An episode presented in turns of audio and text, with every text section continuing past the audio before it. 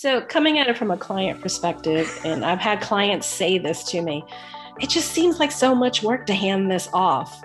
And, you know, it, I, I, one of the courses I took through my my advisor's company that basically said, you know, do the quick calculation. It takes you 45 minutes to train somebody on this. It takes you 30 minutes to do it each uh, each month or week, and so that 30 minutes, or excuse me, it takes two and a half hours to train someone, 30 minutes to do it. Okay. So why would I spend as a business owner two and a half hours to train somebody to do something that takes 30 minutes? Because you're doing it weekly and 30 minutes times 52 winds up being over 1500 minutes. okay. That's the reason why. So getting business owners to start looking at things like that where, you know, I don't know if I want to hand this off. It's going to take so much time to train somebody and they're not forward thinking about what productivity it's going to give back to them. So that's part of the conversations that we have and it's part of the challenge that we have too because sometimes sometimes they just don't get past that. They sometimes yeah. just don't. Welcome to the Building to Scale podcast, where we bring real entrepreneur stories that showcase the challenges and successes in building and scaling an entrepreneurial business. Our host, Jeff Chastain, is a business transformation coach with Admentis, where he coaches business leaders and their teams with a proven set of principles and tools, helping them gain clarity in and get more of what they want from their business. Make sure to stick around until the end of the show, and we will reveal how you can become our next guest.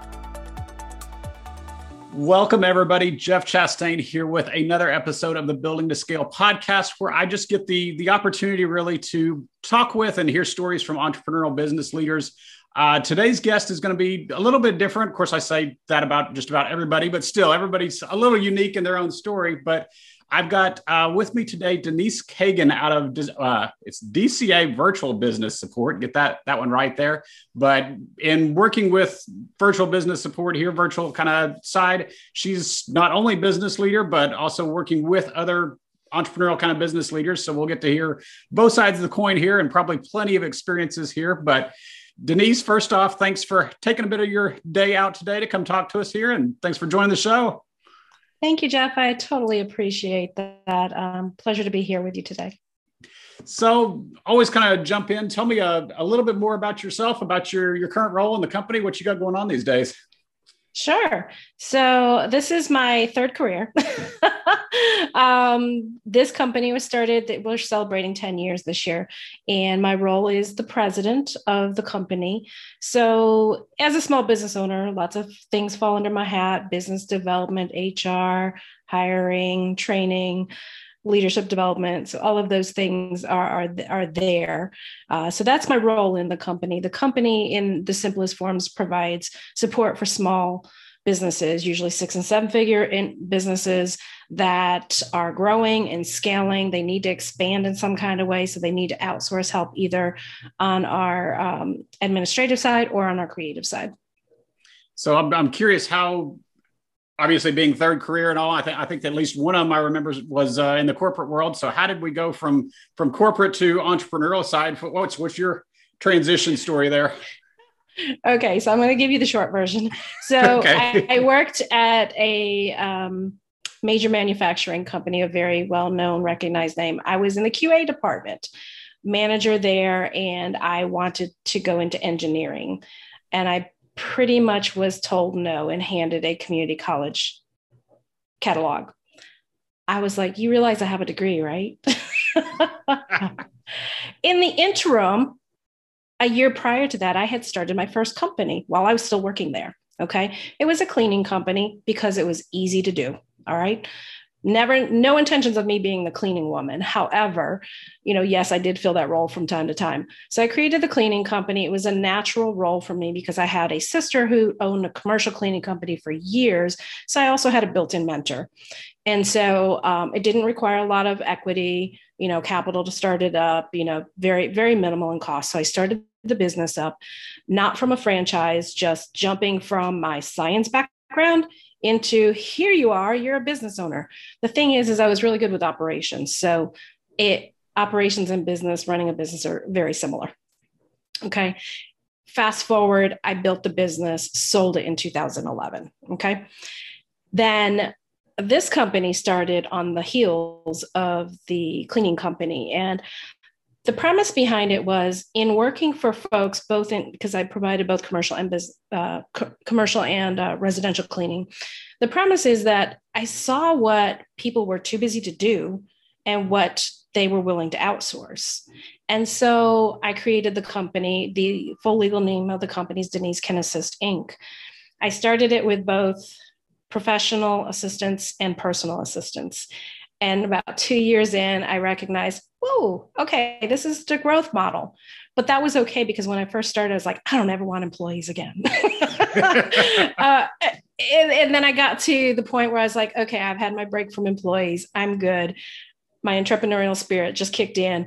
I want to grow this thing. And so, about two years into that, we started reformatting, rebranding, came up with an, the, the DCA virtual business support, which is literally just my legal name's initials. Um, nothing real clever there, but you know it makes it more marketable for a service versus something that has my name in it. And so we started we've had several iterations and evolutions over time where we've cast a very wide net of okay we can do this and we can do this and we can do this. And then said put the brakes on. Yes let's pull it back in a little bit. Okay we still have a very wide berth of things that we provide but we've we've categorized it into two separate areas where it makes most sense for us. And we've got a uh, team of 11 now, plus myself, who those skills exist in. And so it's a really good match. Yeah, that's that's interesting because it's a lot of them. It's everybody's obviously got their own story and their own transition, but it's usually born out of the the second career or the third career is born out of something that we had trouble with in the first one, kind of a thing around where it's it's we saw the need and went fixed it, kind of a thing. Rarely is it just hey, I want to go start a business and we'll figure out afterwards what we're actually going to do. It's it's there's typically a need or something there, and that's the end. Almost the the challenge I see more, and, and maybe it's the same kind of thing there. That yeah, you're going out to solve the need, and you said yeah, you've got operationals background, but okay, where does the sales and marketing or where does the the HR, where does the the finance kind of side come in? And that's where a lot of business owners don't necessarily have have those skill sets or things like that. And that's probably where obviously you're not covering all that, but that's where outsourced kind of kind of resources and things like that come into play. Oh, absolutely. Um, one of my first um, one of my first really uh, prominent learning lessons about outsourcing, not just outsourcing my our services to clients, but I screwed up my taxes because I did them myself. You know, I was I started out uh, this was with the cleaning company. I started out as a sole proprietor. Doing a sole proprietor in a Schedule C is pretty easy and straightforward. It's just an extra document where you, you know, track expenses, etc., and then wind up paying your portion of extra portion of the taxes. Yeah. That when it came to when I incorporated into an S corp, how taxes were done, how they needed to be filed were was totally different. I was using one of those softwares. I don't TurboTax. I don't remember what it was, but I was using one of those softwares. And even though the questions were in there, I my understanding of them as a business owner wasn't what a CPA would have been. Okay, because I'm quite sure they use softwares for their stuff, but I didn't have that knowledge. So after the taxes came back and I wound up owing several thousand dollars, I was like, yeah, I'm not going to make that mistake again. Yeah. Yeah, that's that's one, especially on the tax side. The IRS likes getting its money, so yeah. Mm-hmm. you don't you don't that, that can be an ex- uh, expensive. Oops, right there on that side for sure. Other things, not maybe not so much, but yeah, that when you're dealing with the IRS, it's you get that one right for sure. Absolutely, and then like you said with the finances, um, recently within the last year, uh, I've hired a business advisor to help me with accurate forecasting, evaluating, uh, you know, income opportunities, just to make sure I'm not straying too far off the path. Because yes, I do that, and I think all business owners do. I, I mean, I was approached this morning, and when I was recording one of my podcasts, and they said, you know, we have an affiliate program, and I told him, you know, that sounds great, but most of the time I just refer people because it gets the waters a little too murky if we have, well, we do this, but then we have this, and then we have this, and then we have that. Yeah. So, um, yeah. Well, if nothing else, it goes back to the the finding your niche and finding your focus that you kind of always already talked about about not doing everything. And because I, I get them as well that from a coach, well, you coach in this area, come to our program for this area and this program. It's like, no, my my focus is in this lane. I'm not doing not doing everything. I'm not trying to be the the one all be all end all kind of a thing there. So I I get that for sure. Absolutely. So I'm curious, and granted, you've done it a couple times now, but what was the transition from solopreneur, single owner to now having 10, 11 kind of employees? Was that so you probably had, I would guess, more challenges around the first time. You probably had a, a, few more lessons learned that you could bring into this company. But what what kind of challenges or what what was that path like? So the first company with the cleaning company, I actually started it with an employee because the intention was never for me to be the cleaning woman. Um, and which is why the first year that overlapped with the corporation that I worked at, there was I, I didn't I didn't generate any income, but to me, that felt like a win because everything I had read was like, oh, you lose money in your first three years, five years, whatever. I was like, okay, that's a win. I didn't lose anything.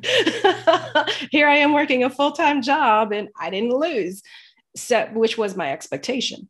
So, one of the things, you know, with a cleaning company, it being a solopreneur, working out of my home, which is how a lot of small businesses start up, the biggest challenge was okay i have to interview people. Where do i interview them? And think this is like 10 years or more ago. This was not related to covid. Okay so so where do i where do i interview people? And we were meeting people at coffee shops and mcdonald's and just to try to interview them because i had no office space. About halfway through that company 5 years in we we rented an office space because i was like you know this is ridiculous. We don't have a professional front you know i'm meeting people at mcdonald's don't know who they are.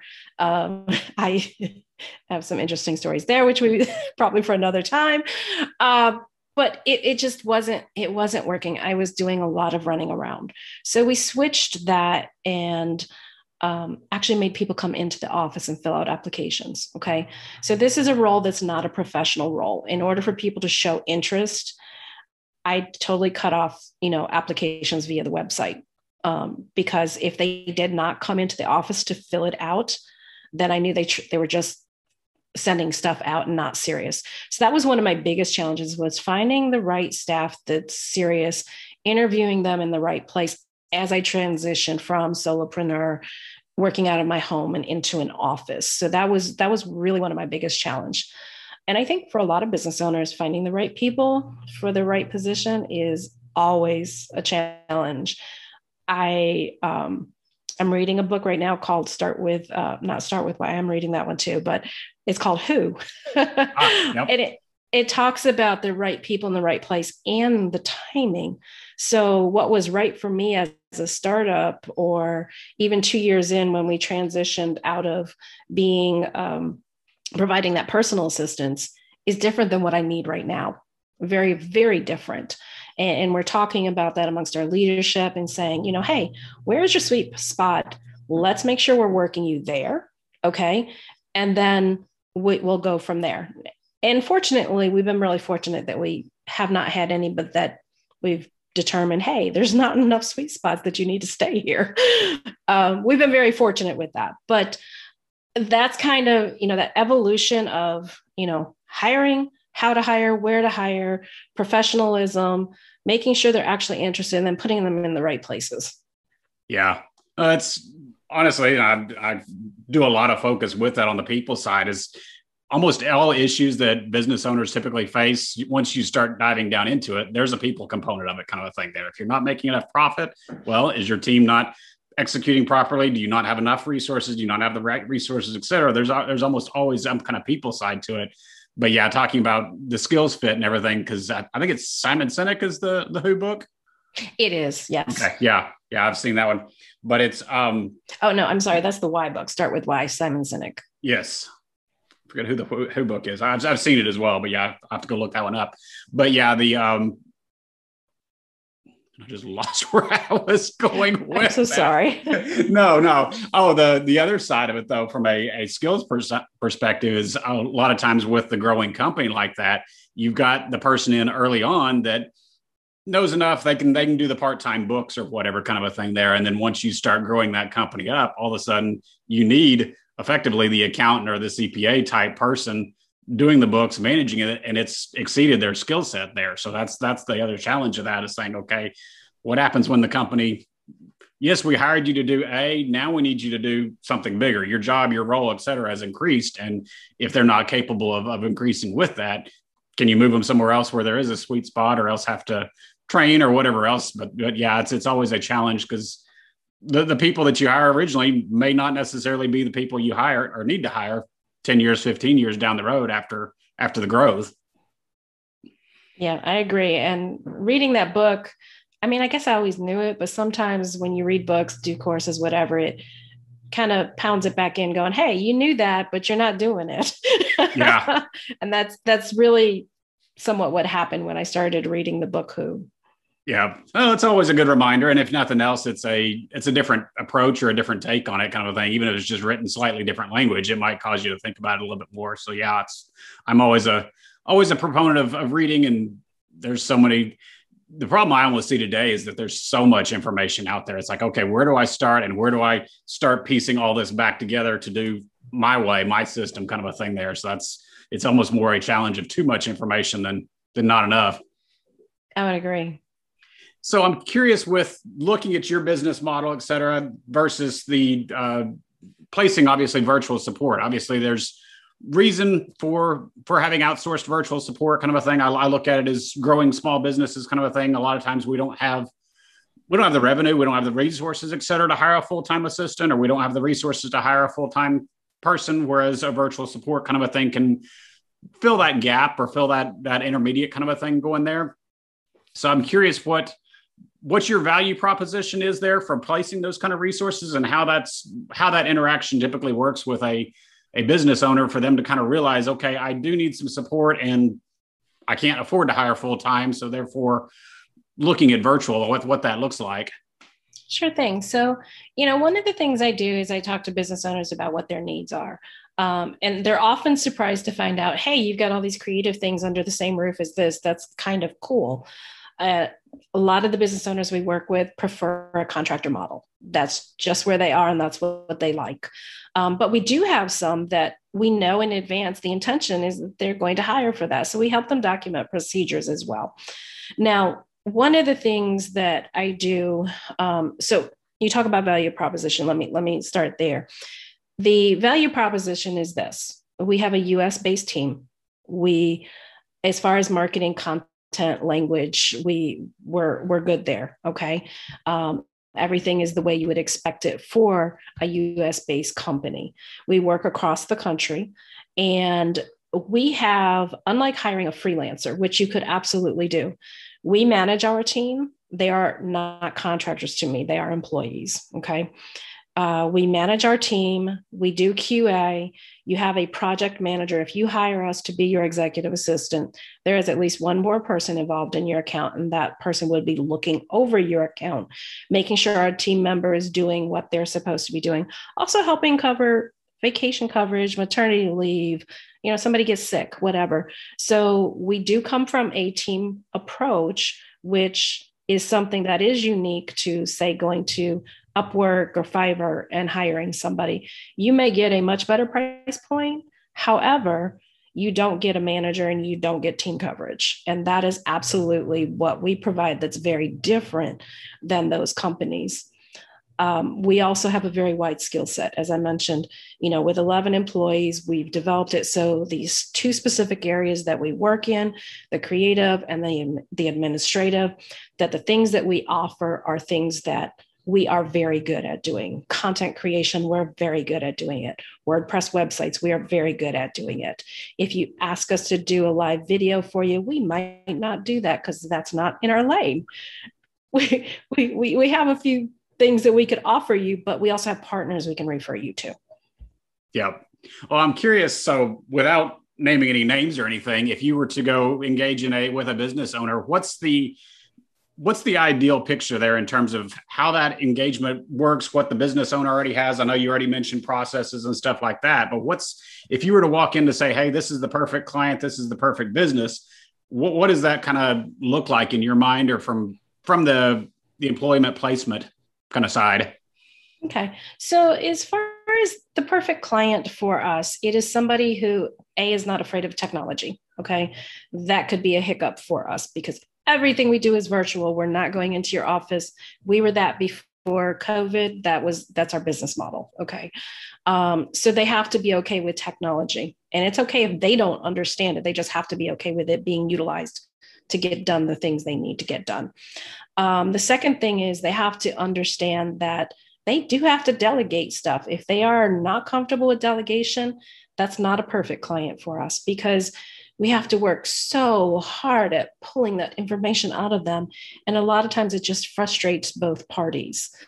Um, we've identified a few different types of clients that don't work well with us. One is, you know, if there are some people that prefer to work with that contractor like the Elance, uh, not Elance anymore, Upwork or Fiverr, where they prefer that one on one and not having anybody else in the mix. Okay. Because we do have that level of management there, that's not an ideal client for us. Okay. We have identified that. We've also identified, you know, a few industries that aren't right fits for us.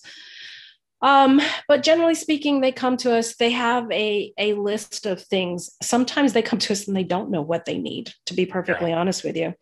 Um, and, and what I do is I say, hey, create three lists for me. First list is your highly repetitive items that once we take them off your list, we can focus on list two and three. Okay. Because those are the easiest to delegate. The second list is the one when you grind your teeth when you think about doing it. And the third list is, hey, this might be better served by somebody else. It would free up some time, or maybe I'm just not that good at this kind of thing. So that's what I tell our business owners if they don't know. When I put it that way, things start coming to their mind. Yeah. No, it's it's actually a, a, tool I use really even even within internal businesses kind of a thing. It's it's love versus loathe kind of thing. It's like, okay, what do I really mm-hmm. love doing and I'm really good at versus on the opposite end of the spectrum, what do I hate doing? What do I I'm not good at, et cetera, kind of a thing there. And looking to delegate to push that stuff down to even your own internal team, whether it's internal or internal right. outsource kind of a thing there. But yeah, helping to identify that because too often, especially as business owners, kind of a thing. You made the comment very early on that you're wearing all the hats, and those hats keep changing, keep moving. Hey, something new's come up. I'm gonna pick that one up, kind of a thing. And before you know it, you're buried again. So it's like you, even as a mm-hmm. business owner, you've got to almost reevaluate that on a quarterly something basis to say, okay, really take the time write down what everything I'm doing, kind of a thing. Because a lot of times you don't even really realize it right now. Is okay, all that stuff that's on your plate, and then look at at the delegation side, either internal or or an external resource, kind of thing like that. Yeah, I actually evaluate that about monthly um, because I look at metrics as far as okay, how much internal time are we spending? Because clearly that's non-billable. Um, so we have percentages that we're supposed to be under, and you know, when I look at this, I'm like, okay, we I have some leeway to hand some stuff off, uh, and so whenever I can, I do. I'm a big fan of that. As long as it's done correctly and you know this is something that we guide our team on uh, whether it's internal or external. So what's because i know delegation is obviously key to getting beyond especially that one person kind of company to move on but even still at bigger levels as well. What's some of the challenges that you think of either personally or with some of your clients kind of a thing as to why delegation is not working or why is it why is it so hard kind of a thing to go hand some of that stuff off so, coming at it from a client perspective, and I've had clients say this to me, it just seems like so much work to hand this off. And, you know, it, I, I, one of the courses I took through my my advisor's company that basically said, you know, do the quick calculation. It takes you 45 minutes to train somebody on this. It takes you 30 minutes to do it each uh, each month or week. And so that 30 minutes, or excuse me, it takes two and a half hours to train someone, 30 minutes to do it. Okay. So why would I spend as a business owner two and a half hours to train somebody to do something that takes 30 minutes? Because you're doing it weekly and 30 minutes times 52 winds up being over 1500 minutes. okay. Yeah that's the reason why. So getting business owners to start looking at things like that, where, you know, I don't know if I want to hand this off. It's going to take so much time to train somebody. And they're not forward thinking about what productivity it's going to give back to them. So that's part of the conversations that we have. And it's part of the challenge that we have too, because sometimes, sometimes they just don't get past that. They sometimes yeah. just don't. Um, so I'd say that's probably the biggest one. The second biggest would be communication. Um, as business owners, we hold so much stuff in our head. Mm-hmm. Trying to get that out to someone uh, in a written form, form is much more of a challenge of course conversation is much better so we we coach our team also it's like hey if you've done two or three emails back and it's not making sense pick up the phone and call them okay because there's something that's being missed here that they think they're communicating really well we're going huh yeah no and that's i, I see that one because you, you even mentioned process and stuff like that. To me it's the the other side that okay once you do get over the hurdle of okay we're going to document this we're going to hand it out then it's a question as to they how to document and how to go go through that process. And a lot of people unless you're just that 1% that loves documentation and loves writing this stuff out that in of itself is just that much more of a a challenge right there a road barrier to say okay how do i get this out onto paper? And then in such a manner that somebody else is willing to read in the first place and is able to actually make something useful. So it's it's one of those that I always look at it. It's it's the the 2080 rule that applies to virtually everything kind of thing. But it's like, okay, hit the hit the high points. You don't need to sit there and tell your assistant or whatever exactly how to do every little minute detail, but hit the high points. If these are the ones that we really care about from this process, let them have the freedom or the the bring their own knowledge, their own expertise to the table to say, okay, I know a faster way to get from A to B than you may, and I don't necessarily need to follow all the minute steps right there to go from A to B as long as we go from A to B kind of a thing there. So I'm curious what your how you approach those processes or get those turned into into processes. Yeah, I had this conversation with somebody yesterday. It was a networking call that wound up turning into a sales call. No intention of that; it just happened. Um, so what um, what we discussed was she was talking through a process. You know, she does a um, web show and she does interviews with high level VIPs from associations. And as we were talking through this, I was like, well, do you have a written process? Do you have a procedure? She goes, not really. she goes, here. I know what, right. I know what to do and we do it, but as a business owner, she goes, most of it's falling on me. And so it's not getting done well. So we talked about, hey, you know, would you be open to us writing down at least a bullet point list of steps? You know if you decide to hire somebody internally that will help facilitate that. You know if we have somebody in our company that changes while you're utilizing us then they can go it's a repeatable process then okay? So we we recommend writing those. We'll do it as as far as the procedure documentation we'll do it as detailed as the client wants okay some clients very much want it step by step by step. They're usually getting ready to sell their businesses, is my understanding, um, because it adds value. Okay. It's a very clear cut when you're very precise on the steps. Some clients are very much like, nope, just give me bullet points and you guys have the freedom to do it how you want to do it. Okay, we can work with that too. So we actually provide a good bit of flexibility there. Yeah, and and I can see it for sure being on the the sales side because, like you said, you want everything tidy and documented and, and, tightened up at that point. But yeah, it's it's. I was talking with a guest oh a while back or whatever that actually ran a, a creative design marketing agency kind of a thing. But she was saying, yeah, the the introduction of process, the introduction of automation, still actually freed up a lot of that creative time for our people because they were getting a lot of the administrative stuff off their plate. So it was actually still a good balance because that's where I get a lot of people kind of look at it like, I don't want to do all these rigid processes because that takes the creativity away from my team. And it's really not necessarily that case if it's if it's done right, I would say. But yeah, the the detail processes, especially for the sales side, come into play for sure. And you just said something about automation that makes me think. So that's an area that we also work in to some degree in programs that we're, we're very comfortable with. We wouldn't do it in every, but um, so some clients, when we're working in their CRM, or recently I did this actually for my HR system, it, it's it's an automation that frees up the time of manual tasks like hey schedule a call here's my link that email no longer needs to be sent manually okay? So it's not taken away from any of the human touch points but it is putting in place you know those things that can go out automated.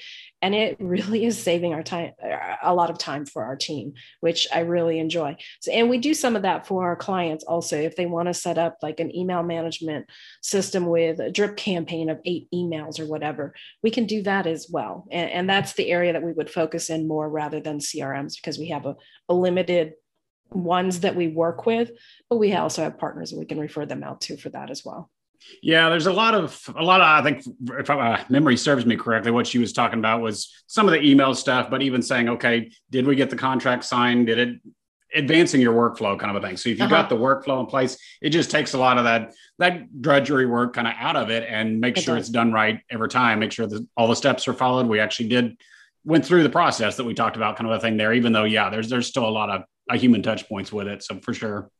Yeah. And I would say workflow is a good way to describe what we do. We can set up workflows when it gets into literally programming it. That would not be something we would do. well, the, the benefit is there's a lot of tools out there these days that don't require a programmer to do it anymore. But yeah That's yeah. true. That's true. So I'm curious what you what you see as the future really from a obviously now being semi post pandemic and but at the same time people have gotten really introduced well to the the whole remote work concept and stuff like that. I'm curious what you kind of see the the future of your business and the future of virtual assistants looking like. Is this something that you're looking to grow and scale it, or, or what do you what are you what are you looking at for for your side? What do you think the future is looking like? So we are definitely looking to grow and scale. Um, as far as virtual businesses, it kind of goes along with virtual events and virtual networking. It's not going anywhere you know we're we're talking about post pandemic guess what? Covid is like the flu. The flu still exists. Okay. It is it is not going anywhere although it has the potential to be tamed like the flu was. So those things are they're not going to go anywhere. Now will they be used to the same degree um, prior to the pandemic? Maybe. I, am not convinced yet that um, people are going to change back so quickly. I think a lot of businesses have seen the benefit of a virtual and remote workforce. Now, there's some drawbacks too, you know, especially if you had to do a quick transition. Uh, but for me, it's been that way the whole time. So there was no transition for us. There were some challenges, though not a transition. Um, and the challenge was employees who normally have kids in school for five hours now all of a sudden are homeschooling. Um, so we'll see if that alleviates after after the pandemic is no longer pandemic status. Yeah. Oh yeah, I don't I don't see the utilize utilization of a remote workforce or outsourced solutions like VA or outsourced bookkeepers or or marketing arms. Um, I, I don't see that going away. Yeah, I I I would almost expect the other way as well, kind of a thing that people are more comfortable with it now. I don't have to hire somebody right here next to me to come sit in the cube right here next to me kind of a thing there. And to me it's it's definitely got the challenges that you're talking about but at the same time it opens up more opportunities that i'm not limited geography wise to people that are willing to move here or that live here kind of a thing. I can go hire across the company country or a company like yours or something like that and get the resources that i need. Just have, it's, it's a bigger talent pool honestly at that point. So it's it's it's a lot more free and yeah it's a bigger talent pool. It's a bigger market um, there's a lot of efficiencies being not having to drive 45 minutes to appointments. Um, and don't get me wrong, I like meeting people in person, but I'm also very, very comfortable being on Zoom, which is what I was using before COVID was a word. yeah, it, it's definitely is that, but it's definitely gotten. I, I, still dealt with a lot of companies that weren't comfortable doing that and this kind of forced their hand, and they're actually kind of reevaluating now. So it's it'll be I expect there will be some pullback from the, where we are, but at the same time, I don't expect us to go back where we were for sure because I think it does a lot more, a lot more accepted now.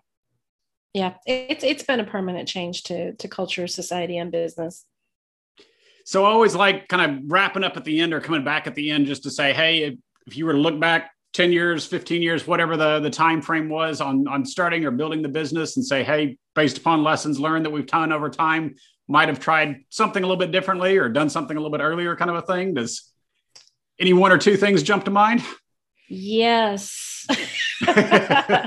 Yes. So um, some of these things were um, discovered as i went through the goldman sachs 10000 small business program. So i'm an alumni. I went through in 2019 it is an amazing program. Think of it as like a mba on steroids but your capstone project is all about your business so I I would have got someone to coach me early on about pitching my business. Okay. I would have got someone early on to coach me on financials, which was definitely. I mean, I can pull a report and I can look at it, but I don't necessarily know what the numbers are mean. If it's negative and negative in my bank account, I know what that means. But that point is a little too late. right, right. You know, you want to see these numbers and trends and get an idea of, of what they mean. Uh, and I'm good with numbers. It's just financials for some reason intimidated me. So I would have got somebody to coach me through those financials um, we had that year I graduated from Goldman Sachs, we finished in the negatives, like by thousands, and it was really quite scary. Last year, we lessened that. There was still a little bit of a negative. Okay. And, you know, I told my team, I said, look, there's lots of things going on. A, I'm paying myself the same wage I'm paying you. I can't run a business like that. Okay. B, um, we're finishing in the negative. We can't operate in the negative. So the advisor that I started working with is the one that put all those KPIs into place like, hey, this is your non billable time. It can't go over that percentage. So that we're operating in in a way that makes you profitable. Because who want what business owner wants to operate a business that's not profitable? That's a lot of stress. That's yeah. a lot of stress. Even if you're pulling a paycheck and like i said my paycheck was basically on par with what my highest paid employee was. And that I, and i know i was doing far more work than that. So getting me to a point where i feel satisfied with what i'm able to make in the business as the owner. And so it correlates with my my personal goals as well. I would have if i could have done it over i would have got that person in place so much so sooner to help cultivate me in the areas where i'm the weakest which was financial. Yeah. No, I've, I've heard that from a lot of people, and I, I try not to make it self-serving. But yeah, having that outside that outside opinion, that outside coach that has been there before, has knows that that path. My my my analogy is to climb up the mountain, kind of a thing there to reach reach your goal. But still, it's they know that path. They've been there before, and basically, if nothing else, can ask you the stupid question to say, "Hey, why are you doing things that way?" Because so often as business owners, we kind of get the blinders on of this is where we are, this is where we're going, and you don't think about other alternatives or other things out there or have the other expertise there. So yeah, it's it's I hear that one quite quite often kind of thing of just saying, yeah, earlier would have saved a lot of time, probably would have saved some money, et cetera, of making that investment earlier on, kind of a thing there. Right. And and it's it's not a light investment. I mean, I don't mind sharing, but I, it's like sixteen hundred dollars a month for my advisor. And yes, there were less expensive ones out there. And I interviewed a few. They were not what I needed. I needed somebody that could really hone in on those financials. And I knew that's what I needed. Yeah. No, and it makes perfect sense. Yeah. It's it's not it, it, to me it goes back to the the whole delegation type thing that you were talking about about yeah it, it takes me 30 minutes or whatever or you said it take two and a half hours to sit here and train somebody kind of a thing but if you look at the longer term picture the longer term 30 minutes every week when you do it it, it can save you big over the long term kind of a thing of simple things with taxes or simple things with mm-hmm. numbers where just if nothing else you know the numbers up ahead of time because it's i still see people that yeah we got money in the bank account. It's like that's that's a lagging indicator. That's way too late at that point. You don't you got to look at accounts receivable and stuff like that. That's what's coming in not necessarily just where you are right now. So being able to make those calls and those numbers those judgments for hiring a new person or whatever okay we really do have longer term revenue, not just money in the bank today. And seeing how that's going to impact your bottom line. Yeah, I told the and these these are the things that that we work on uh, and that are very important. And it, I encourage every business owner if they don't have somebody helping them guide there, and they don't know how to do that themselves. I mean, if you're a CPA, you probably know how to do it, but most of us are not. I am no, not. Yeah, no, that's that's really the thing is that most of us, even like your story, we get into business because we're looking to solve an issue or we've got a passion or something there. And there's a lot more to business than just our passion most of the time, kind of a thing there. So it's it's everything, like I said, all the way from sales and marketing on one end to finance on the other. And there's a whole spectrum in there that most of the time we've got a a little narrow patch that we're we're we're good at. But yeah, there's a lot more to it than that. Agreed wholeheartedly. So I appreciate the time. Um, if people want to learn more about uh, DCA Virtual Services, what's the, the best resource to reach out to you or learn more about the company and your services? They can go to my website. It is DCA Virtual. The first letter is D like dog, C like cat, A like Apple and the word virtual.com. Super okay. easy. They can schedule an initial consult with me there. They can send in a contact form and we'll get back to them. So, very easy to reach me there. Great. Yeah. And we'll get the links right here. So, I can just click on it. No big deal. And we'll be right through. So, I appreciate the time, appreciate the, the insight. And really, like I said, the, the wisdom on both sides are right there. I, I thought it'd be a, an interesting perspective there, seeing you're, you're on both sides of that relationships. No problem. Jeff, thank you for having me on the show. I appreciate it. Thank you. Thanks for listening to this episode of the Building to Scale podcast. If you would like to share your entrepreneurial business growth story, please visit buildingtoscale.com/guest. If you got something out of this interview, would you do both us and our guest a favor and share it on your social media accounts? Don't forget to hit subscribe in your player so that you don't miss any future episodes, and make sure to reach out to Jeff Chastain on any of the major social media networks, or check us out at admentis.com.